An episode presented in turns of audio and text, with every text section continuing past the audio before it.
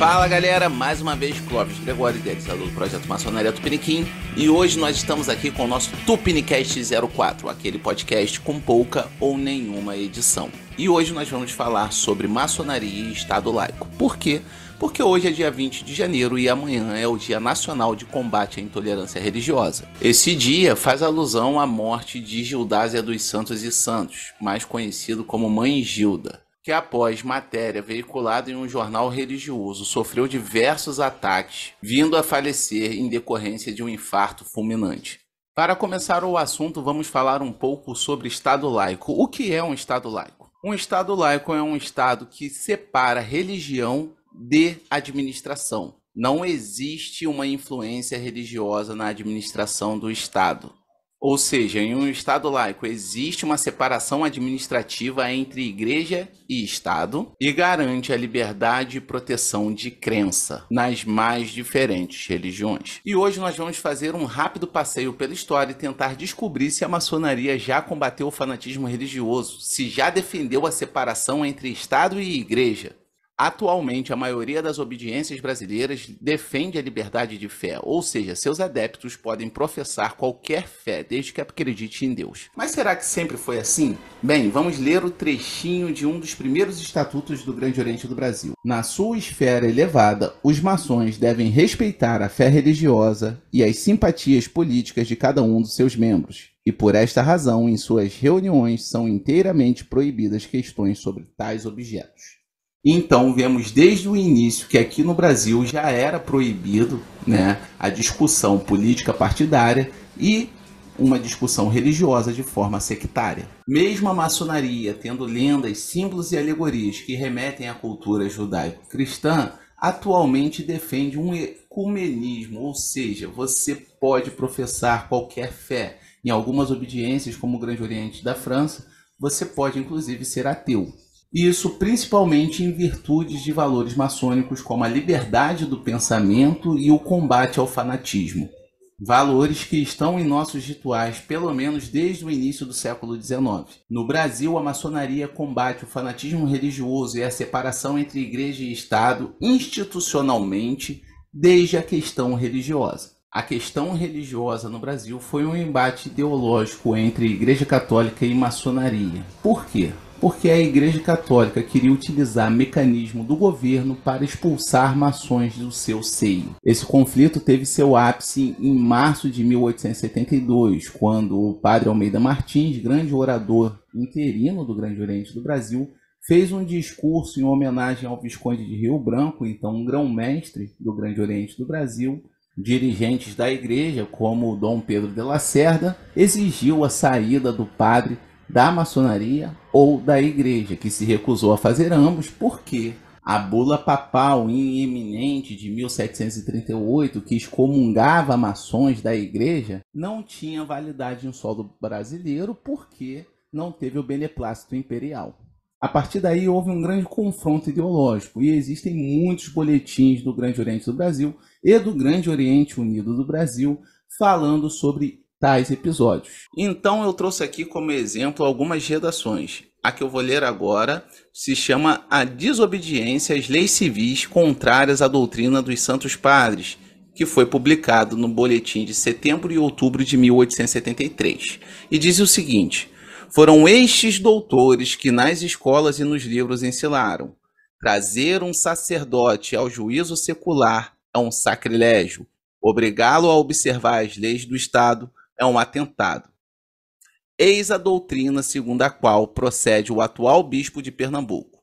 No seu pensar, o padre não é obrigado a cumprir a lei civil. Ele, portanto, não obedece à lei do beneplácito. No mesmo boletim, em um discurso transcrito do irmão César Leal, intitulado A Maçonaria e a Igreja, da loja Perfeita Amizade Alagoana, diz o seguinte: Quereis conciliar a ilustração maçônica, que é a verdadeira luz do século, com a existência do papado? Acabei com os silabos, suspendei as excomunhões, terminai a infabilidade e fazei riscar dos livros de Roma as indulgências plenárias e muitas outras investidas contra a liberdade do pensamento. Meus senhores, tenho dito muitas vezes que meus escritos que Deus não quer a crença pela imposição Deus quer a misericórdia e não o sacrifício. Com efeito, há tantas penas eclesiásticas na terra que eu estou aqui acreditando que já não é mais necessário o inferno. Entra-se no fórum da nossa consciência com tanta franqueza e liberdade como qualquer senhor pode entrar no aposento humilde do seu servo. O Papa, magistralmente assentado em sua cadeira de ouro, conversa tão a miúdas vezes com o Espírito Santo como pode conversar o nosso respeitável irmão primeiro vigilante com o venerável da loja. Enfim, senhores, já não seria para admirar que Deus houvesse trocado o seu reino e nos viesse dizer hoje pelos lábios do Santo Padre: O meu reino já não é o do céu, é deste mundo. Parece que a igreja tem grande interesse em conservar o povo na ignorância. Não lhe pode ser favorável a maçonaria nessa parte, e é preciso confessá-lo. Ser-lhe-á até adversa, porque a maçonaria não pode pactuar com o fanatismo, não pode autorizar a crença estólida contra o bom senso e a consciência. Senhores, não é debalde que eu clamo pela instrução popular.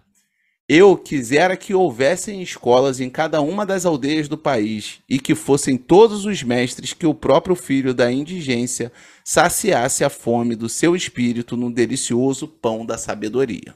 Como eu falei, há uma disputa ideológica. Nos boletins do Grande Oriente do Brasil, há várias falas que defendem a liberdade do pensamento e a separação entre Estado e Igreja, que seus sacerdotes também obedecessem às leis do país. Então, meus irmãos, nós vemos, né, devido a esses escritos, por exemplo, uma forte oposição da maçonaria à igreja estar atrelada ao Estado.